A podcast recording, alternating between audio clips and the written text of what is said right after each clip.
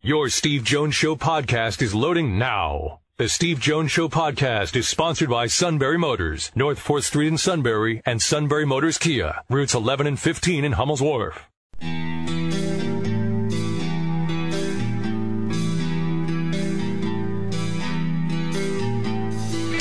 Sports talk where your voice counts. This is the Steve Jones Show on News Radio 1070 WKOK. Now, from the Sunbury Motor Studio, here's Steve Jones.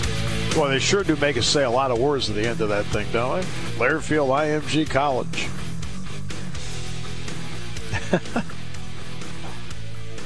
it's the second time they made they've made those changes in the middle of the season.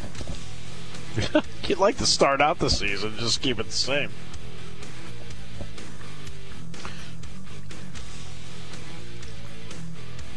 There's a report that the great Frank Robinson has passed away, uh, 83 years of age, uh, Triple Crown winner in 66, first ever to be MVP in both leagues, first African American manager with the Cleveland Indians. In fact, uh, his first game managing the Indians, he was the player manager. He had a home run that day. What a great, great, great player Frank Robinson was. Uh, JT Realmuto is going to be a Philadelphia Philly after all the talk about he might go to the Reds, after all the talk that he might go to the Padres or the Braves or the Dodgers. It's the Phillies that end up with him. And to be honest with you, they got him for a pretty good price. Jorge Alfaro, catcher, pitching prospects Sixto Sanchez and Will Stewart, and the world famous international bonus slot. Ooh. But if they get a catcher that is considered to be not just in the upper echelon, but in the argument as to who's best. That's who the Phillies ended up getting today in JT Realmuto. What a great acquisition for the Phils. Big time. Of course, uh, where you're home for Phillies baseball. So that was a big time acquisition. Other news today includes uh, the combine invitations. Uh, Trace McSorley, Miles Sanders, Connor McGovern, Ryan Bates, Shareef Miller, Kevin Givens, and Amani Oruwariye are the seven Nittany Lions that are invited to the combine. And uh, so all of them will get an opportunity there. Now later on, Penn State will have a pro day, but still, getting invited to the combine is a big step. It puts you into the limelight, uh, into interview situations, into drill situations, and those seven have all received and accepted invitations to the combine in Indianapolis. So that's going on.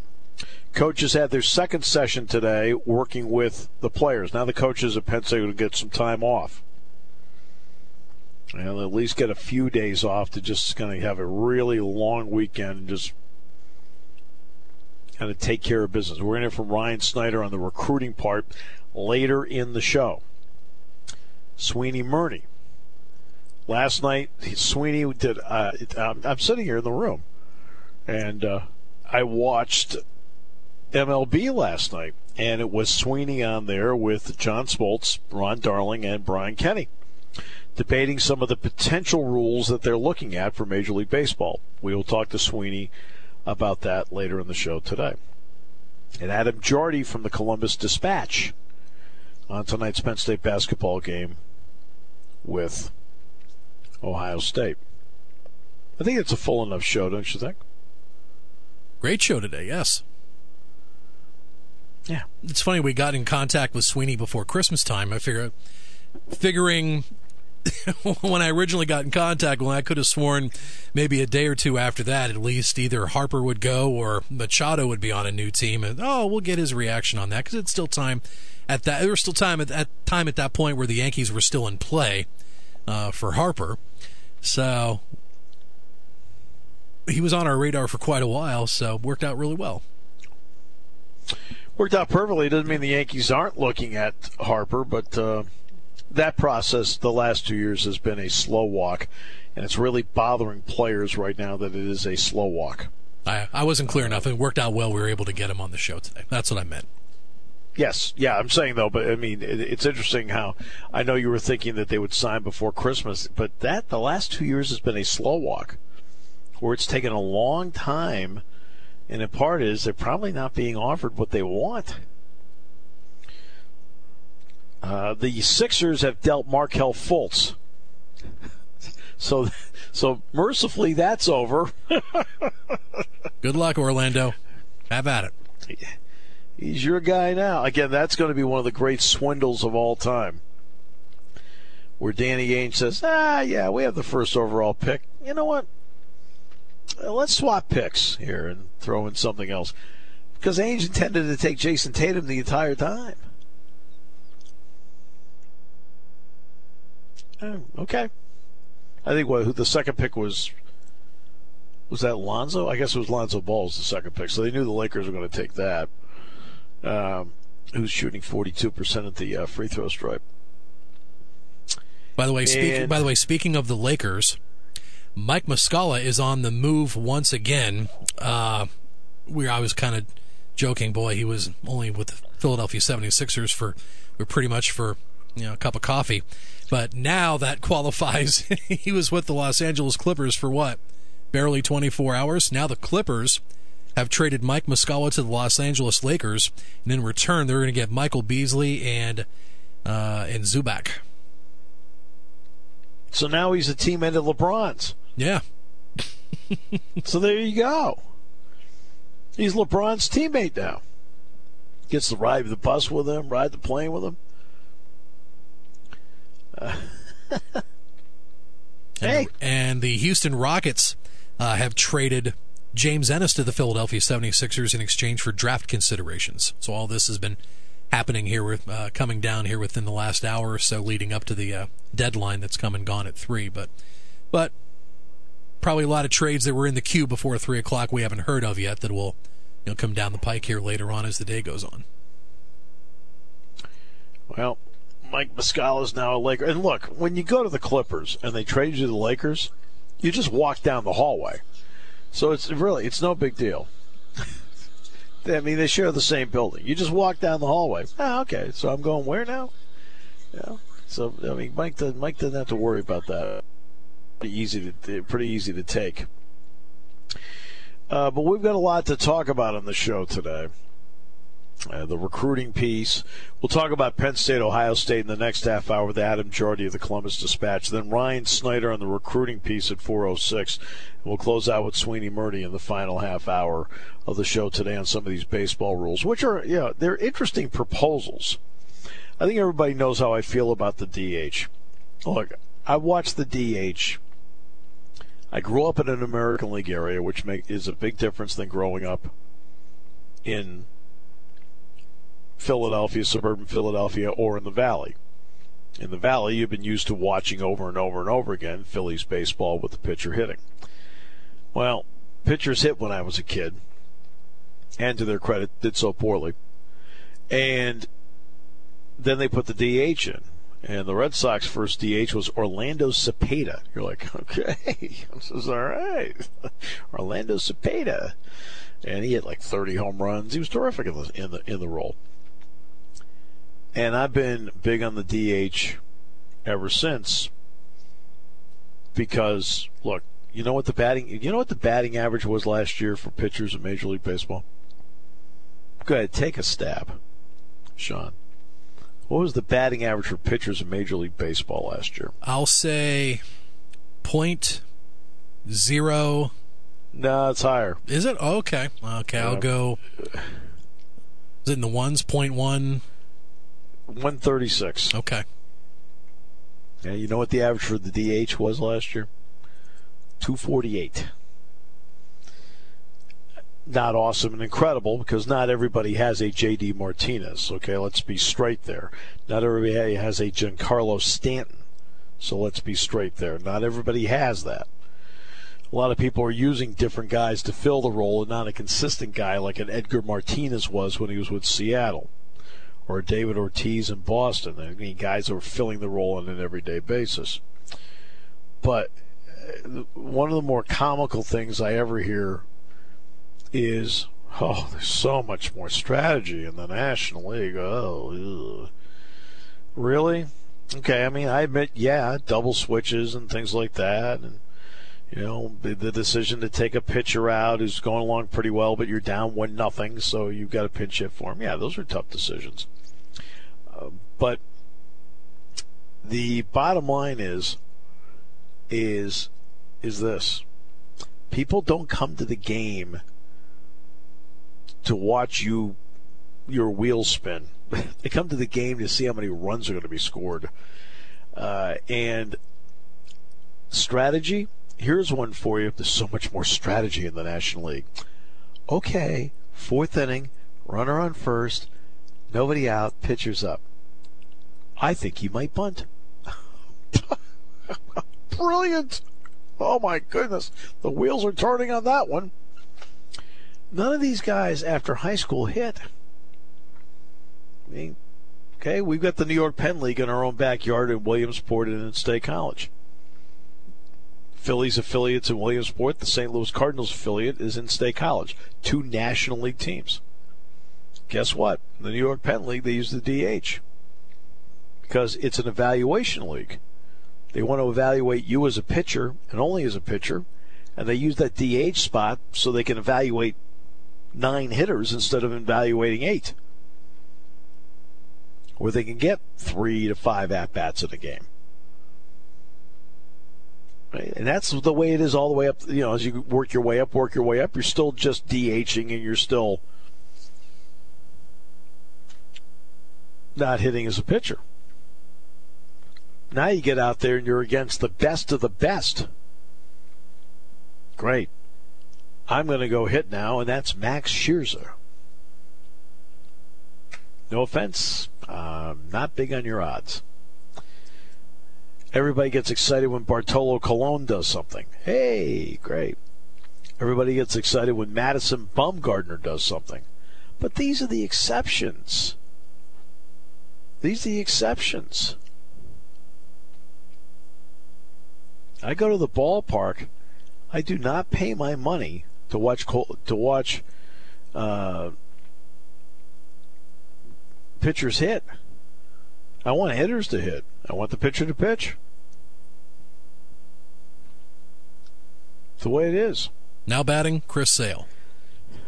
Don't want to see it. No. don't don't want to see it. No. All right, great. David Price is going to hit. Oh, this will be a lot of fun. I cannot wait. All right. That's why. Remember Tim Kurkjian's great point. How he pitched. He won. What did Tim, What did Mike win? Uh, 278 games in his career. And he pointed out. He said, "Look, look at all the years he toiled in the American League East, which meant he was seeing the Yankees and Red Sox all the time. And then, of course, when he went to the Yankees from the Orioles, then that changed a bit. And in a DH league where he's constantly to going through nine hitters all the time. In the National League, pitchers, you know, it's a seven hitter lineup essentially. It's what it is. So what it is. And that's why I've campaigned for a long time for universal DH. This thing's better for the game. You know, such a thinking man's game. Well, guess what? Like, we got to speed the thinking man's game up here a little bit. How about putting some thought into moving? Uh, movement's good. Uh, the other things that they're talking about, like the three three batter minimum. You don't know about that. How does that work? What if I bring I bring Sean in, and he gets an inning-ending double play? Does that count as one batter or two? What if I bring in a guy to get the last out of the game and he does? Does he have to start the next game and pitch to two guys? I, I don't know how that's going to work. I mean, now these are just rules they're proposing and thinking about. Pitch clock I like because the average pitch time between pitches went up to 24.1 seconds last year. All right, we'll take a break. Back with more in a moment on News Radio 1070 WKOK.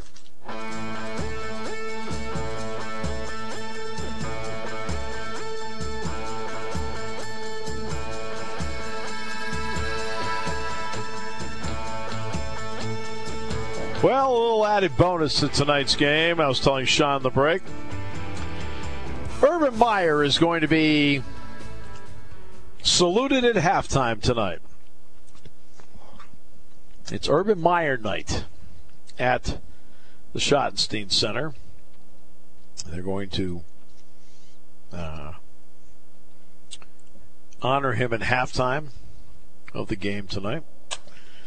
And I was telling Jason Benetti at shoot around today. So, well, I said, Urban's seen Penn State play basketball before. He says, really? I said, yeah. I said, 2009 to 19. I said, Urban went to the game. Did Yeah. I was I was a witness. Yeah. I, mean, I uh, said Urban was at the game. I said along with Tebow. I said Penn State won. I Tough said so. I mean, look, I, but he was there.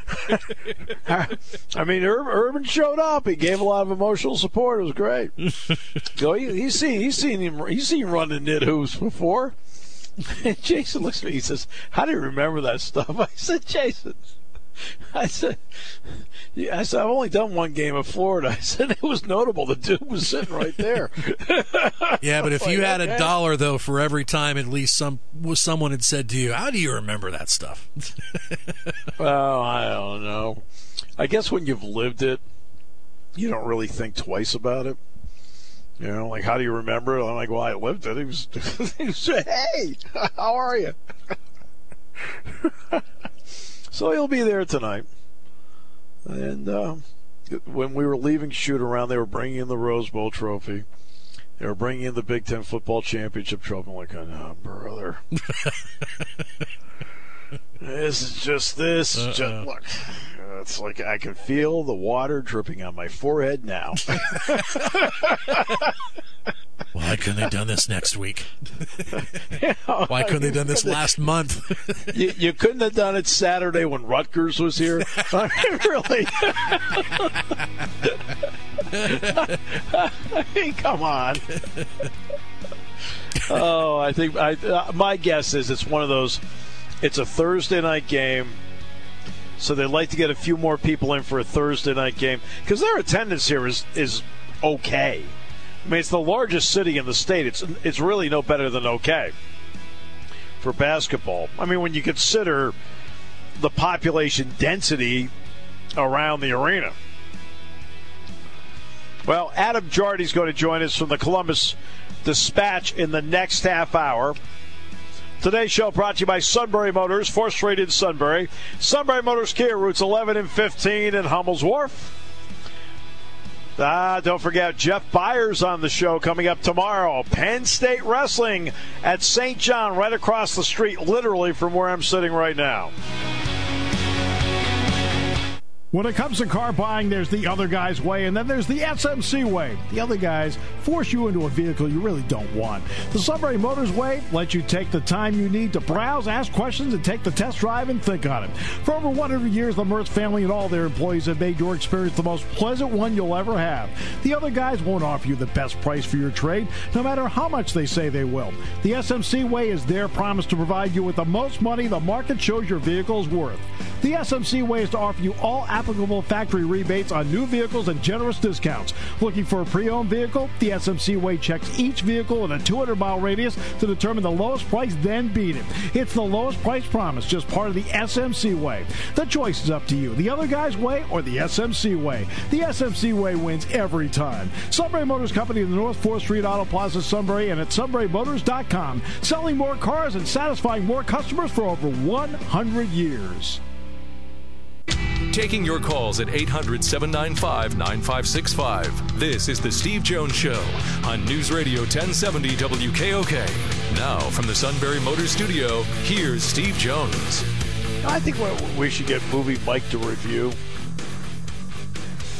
those pregame videos that they do before Shikellamy football. I'd like to get Mi- Movie Mike's review of that. He would be fair, What is it on? No prejudgment, impartial. And I think entertaining. That too. Mikey is entertaining. He is. Uh, here's a Facebook post from before the Shikellamy opener. Let's let's sit down for a moment for like five minutes here, Michael. Let's watch it. what do you think of the acting of the guy on the left? uh oh. we got a problem. Okay. Today's show brought to you by Sunbury Motors, 4th Street in Sunbury.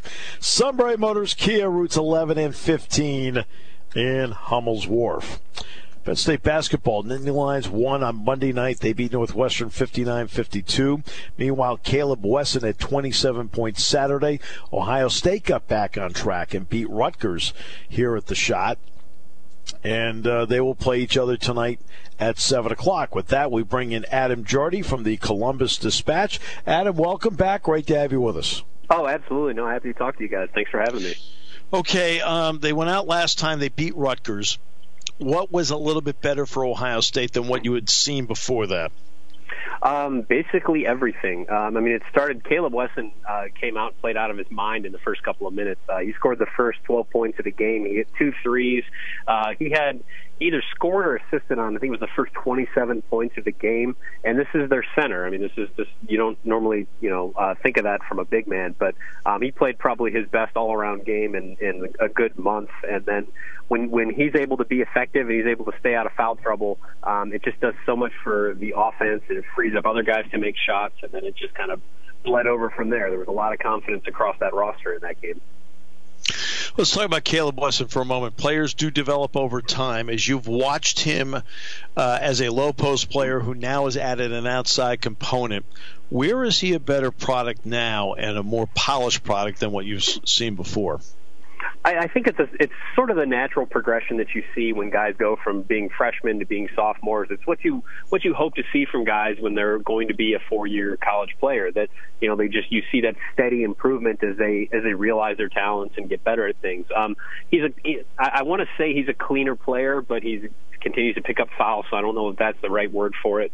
Um, but he's yeah, he's definitely expanded his game, like you mentioned. Uh, the the three point shot has become something that they're starting to rely on him for a little bit. Uh, helps to stretch a defense. Um, he's he's uh, just he's competing at a better level. Uh, his conditioning is in better shape, and this is a guy in the last roughly two years. He's probably dropped 50, 60 pounds, if not more. Right. Um, so he's really really worked on on the conditioning aspect and the physical aspect and I mean, one of the numbers that was most amazing to me in that Rutgers game, aside from all and the not getting in foul trouble, was he played 38 minutes.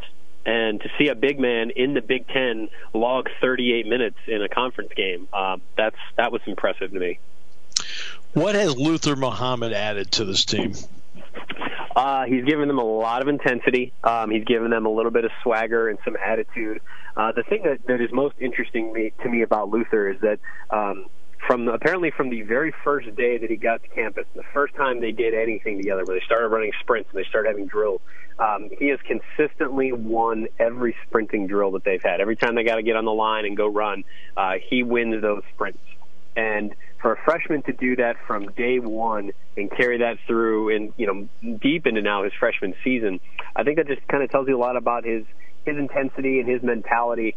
Uh, he's a defense first guy but his offense is starting to come around a little bit. I, I think it's in the last four games he's shooting roughly 60% from three. So he's giving them another option out there, which uh, at times they've desperately needed as they've gone through a rough rough go here this calendar year. But um, he's a guy that they they can build around. Uh, I think he's a he's a future face of the pro, uh, just hard nosed kid that uh, he starts guarding you as they say as soon as you get off the bus. Which then brings me to C.J. Jackson. Uh, Jackson uh, obviously is a veteran on this team. So, what have they leaned on for him, and what does uh, Chris need from him? The thing that they keep working on with CJ and they keep harping on with him is making smart decisions and taking care of the ball. He can get too turnover prone, and uh, on a team that doesn't have a lot of experienced options in the backcourt, they they can't afford that, and they've lost games because of that. Um, Chris Holtmann did pull him out of the starting lineup for a game, like to to sort of reinforce that message to him. That's been the the the thing with CJ for a long time. Is just trying to get him to play within the flow of the offense and not to not forcing things, not trying to you know throw the home run pass. He's still good for one or two of those a game. Uh, he's he's shown a little bit of progress with that lately. Um, the the thing that I always have to remember with CJ is that uh, he played a year at a junior college down in Florida. Yes because he yes. essentially had no high level Division One scholarship offers, and Ohio State plucked him seemingly out of nowhere. And he was never intended to play a role like this. I mean, he was he was slotted to be Jaquan Lyle's backup for his entire career at Ohio State. Come in, play right. 10, 15 minutes, and instead, you know, Lyle plays himself out of the rotation and eventually quits the team, and it's it becomes CJ's position. Um, I think that he's played above the level that they've expected from him, and when he has moments where he turns the ball over too much or when he has rough stretches, I think that's just that's just part of who he is, as part of, of his his overall talent. But um, you know, he's a guy that they they need to play at a high level for them to have success. Uh, I want to, this is going to be a little different question. Uh, Ohio State's drawn okay. I mean, it's the largest city in the state, population mm-hmm. wise. You now have some real data in front of you. What kind of impact have the Columbus Blue Jackets had on Ohio State basketball's drawing power? Ooh, that is a fantastic question. So what's amazing when you look at Columbus is that they essentially have two almost identical arenas that are situated roughly five miles apart. And you have Nationwide Arena was built a couple of years after uh, Value City Arena was built, and yet they do very much compete for some of the same dollars. I I think it's it's very easy and very accurate to say that if there were no Columbus Blue Jackets, that Ohio State would be averaging significantly more fans per home Big Ten uh, or just any any uh, men's basketball game. Um, it's it's one of those unfortunate sort of realities. I think that when they built the Schottenstein Center, there was a belief that there would it was going to be the venue in Columbus for concerts, for whatever's coming through town, and for obviously Ohio State sports. And then Nationwide was built, and that's kind of split now. Um, it, it's had a significant impact, and it's um, it's just kind of fascinating to see that watch out because I know that Ohio State was not thrilled uh, to see a, an NHL team uh, get placed in Columbus, and they're definitely not thrilled to see a new arena get built years after they just built their own. Because that's one thing I've noticed is that uh, when I'm in there, and I've done a lot of games, obviously in this Schott, it feels like it's seven thousand seats too big right now. It is. It always has been. I mean, it's really it doesn't serve anybody. It, it's you know when you try to please everyone, you end up pleasing nobody. Um, it's not a great place for a basketball game unless it's packed to the rafters, and then it can be very loud because it's it's a lot of people. The problem is it's not often that packed, and so you're left with when you have 14,000 people for a game in an in an arena that would be an appropriate size. That would be a, a very significant home court advantage. Unfortunately, when you have 14,000 people in the Schott, you still have five or 6,000 seats that aren't that aren't full. So not only does it do them a disservice, but you know when the women's basketball team plays here, they they tarp off the upper upper uh, section like uh, I know Penn State does for a lot of their home games. Um, right. you, you have the men's hockey, and they have to do the same thing. I mean, the men's hockey team, if if there was a 5,000 seat arena on campus, they would pack that thing, and it would be a great place to watch a hockey game. Instead, it's it's cavernous, and so uh, it's it's an unfortunate reality that Ohio State is faced with for the the near future and the long future because uh, I mean they built it and it's not going anywhere, but there are some definite drawbacks to it. All right, uh, give me a, an X factor guy on this team. I mean, my guess is probably going to be Andre Wesson, but who's an X factor guy on this team? I, I actually would go with Keyshawn Woods, and he's okay. Uh, a, the transfer graduate. from Wake. Right, right. Yeah, he's a graduate transfer, and they brought him in because behind C.J. Jackson, they don't have. I mean, the other point guard, or the other guards are, are freshmen, and so they needed a guy who had been through some battles, to direct things, and and be a guy that they could count on. Very much like Andrew Dakich played that role superbly last season, uh, yes. shockingly well. And so they were, you know, looking for a similar type of impact from from Keyshawn Woods this year, and he has not really found his stride at any point this season. He's had flashes and he's had games he played particularly well against Rutgers. He had 11 points, four rebounds, three assists, no turnovers. Um, they need him to just be effective, but and and not to be a non-factor. There have been games where he hasn't scored. There's games uh, he's had at least one game where he hasn't taken a field goal. Um, they they can't afford for him to not be a factor because they just don't have enough options all around. So when he's playing well, if he can build off that Rutgers game where he was impactful, uh, he was he got involved in some tie-ups. He forced a jump ball. Um, if he can do all those things and just be part of the offense to where he's not a non-factor, um, that's he's the biggest swing for me on this Ohio State team. When he plays well, they play well, and when he doesn't, they can really struggle. Okay, what about uh, Musa Jallow? Uh, you know, he had to play a role, and also, where's Kyle Young in all of this? I, I get the sense they're being coy about his ability to play right now. well, I got that impression from interviews yesterday as well. Um, Chris Holtmann didn't. Uh, he, he suffered a, a stress fracture in his lower, I think it was right leg about two, three weeks ago, and I think the timetable at the time was roughly four weeks. I think is kind of what people were, were thinking, possibly longer. Um, then yesterday at interviews, Chris Holtmann called him day to day and said he wasn't certain about his status for for tonight. So that sort of lends me to believe that yeah, we might actually see Kyle Young play tonight, which means he only missed I think four games.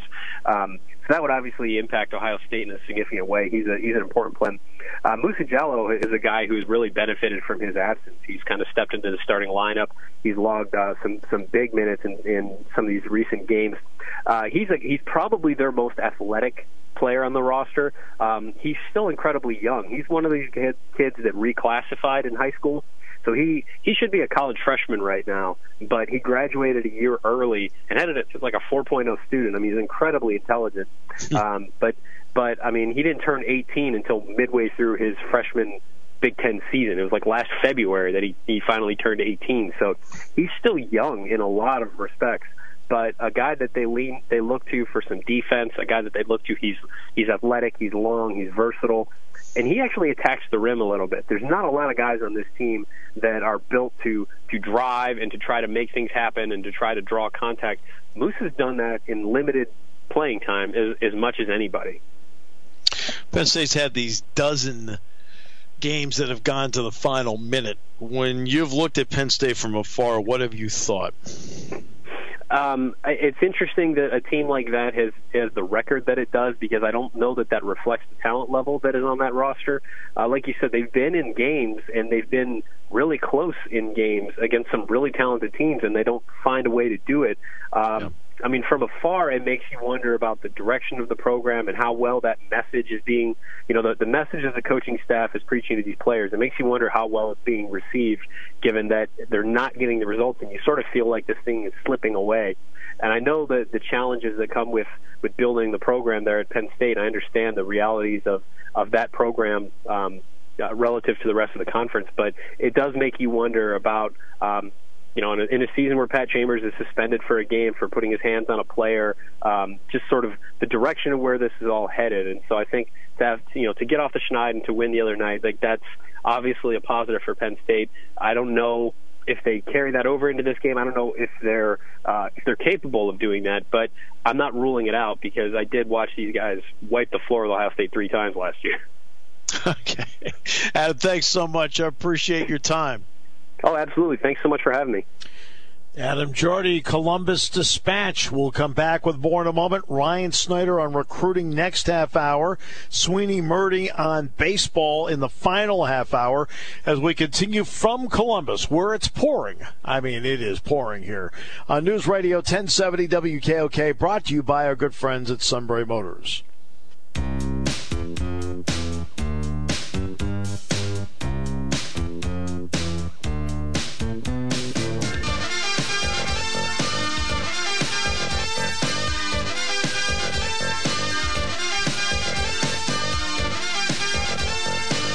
Welcome back. Great to have you with us. Uh, Frank Robinson, the great Frank Robinson, passed away today at the age of 83. Been fighting bone cancer. Uh, Frank Robinson, MVP in 61 with the Reds when they went to the World Series, lost to the Yankees in five. MVP in the American League in 66 when he won the Triple Crown and led the Orioles to the World Series championship and also was on the World Series champion Orioles in 1970. Just an absolutely great player. And also, I thought a really, really good manager. He was never really dealt the best hand as a manager, and I always thought he made the best of it. First game as the manager of the Indians, first ever African American to be a manager in Major League Baseball. He was a player manager, and he homered in the game, and yes, they won. And I thought he did a really good job. I thought, was, I thought he just had a great feel for the game.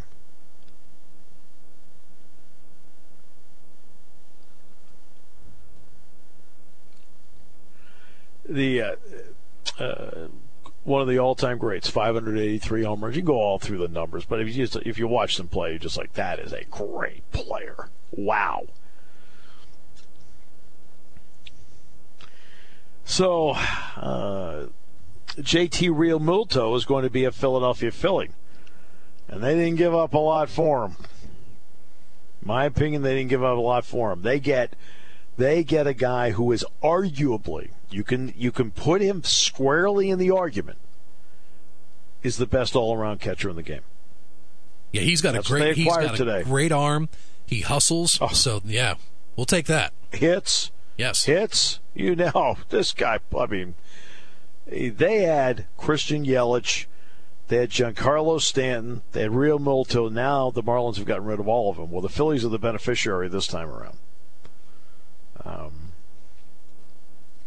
and so that was a big, big deal for the Phillies. Huge. Now, if they do anything with Harper or Machado, we'll see. A lot of this comes down to how teams feel about taking 15 to 18 percent of their player number and giving it to one player. That does become an argument within an organization. You could talk about oh that's collusion and so. It, it, it, you got different guys running teams now. You've got a lot of Ivy League guys who are who look at analytics in such a way where they're telling their their ownerships, no, no, no, no, no, we can do it this way. That's how it's happening. So you can, you know, it, you can talk collusion all you want. I don't. I think it goes in a different direction. I think these guys say, "Hey, look, we can pick up three guys at eight million apiece on the average, and we can get more out of it." I think that's a big part of it. All right, uh, we mentioned the combine earlier. Seven Nittany Lions have been invited to the combine in Indianapolis. Trace McSorley, Miles Sanders, Connor McGovern, Ryan Bates, Shareef Miller, Kevin Givens, and Amani Oruwariye. They've all been invited to Indianapolis. So seven Nittany Lions will be in Indy. Uh, if you've been following tweets of the coaches, CJ Thorpe now is working with the offensive line. So if you follow the tweets of the coaches, they've now had two workouts where coaches can be present. They've had two of them so far. The second one was today, and CJ uh, Matt Limegrover recognized him with the offensive line group. So that uh, just a couple little hints and tips here and there as to what is going on. Wrestling is here tomorrow night. Jeff Byers will be on the show tomorrow here in Columbus. Now we're not there. They turn. I said. I, I said to uh, Rick Kaluza. I said. I said wrestling team staying here, same hotel because the Lady Lions stayed here. And he said, "Nah." He says, "I think they're staying at the Hilton Garden Inn." And I said, I said, why? Because Cael has Hilton points? What? he says, no. He says, I mean, uh, how many times have you heard me say how fiscally responsible Cael Sanderson is? How many times you heard me say that? In a lot of ways, he is as fiscally responsible as Joe was with football. I mean, watched every penny. The running joke is that Cael has Econo Lodge points. Seriously, I'm not joking. Econo Lodge points. Well, you can help him with that. you can get him a. hey, you want to stay at a Marriott? I got a few. Yes, with much more to spare. I think I got. I think I'm up to like three hundred twenty-five thousand of them now. I'm like, okay. That's... All right, next half hour recruiting with Ryan Snyder from Rivals.com and Blue White Illustrated. Sweeney Murti covers the Yankees for WFAN. Will join us final half hour on some of the proposed changes in baseball. Sweeney last night was out there with Brian Kenny, John Smoltz, and Ron Darling on MLB last night talking about this. Great segment. Your station for news, weather, business, and CBS Sports Radio. News Radio 1070 WKOK Sunbury and on WKOK.com.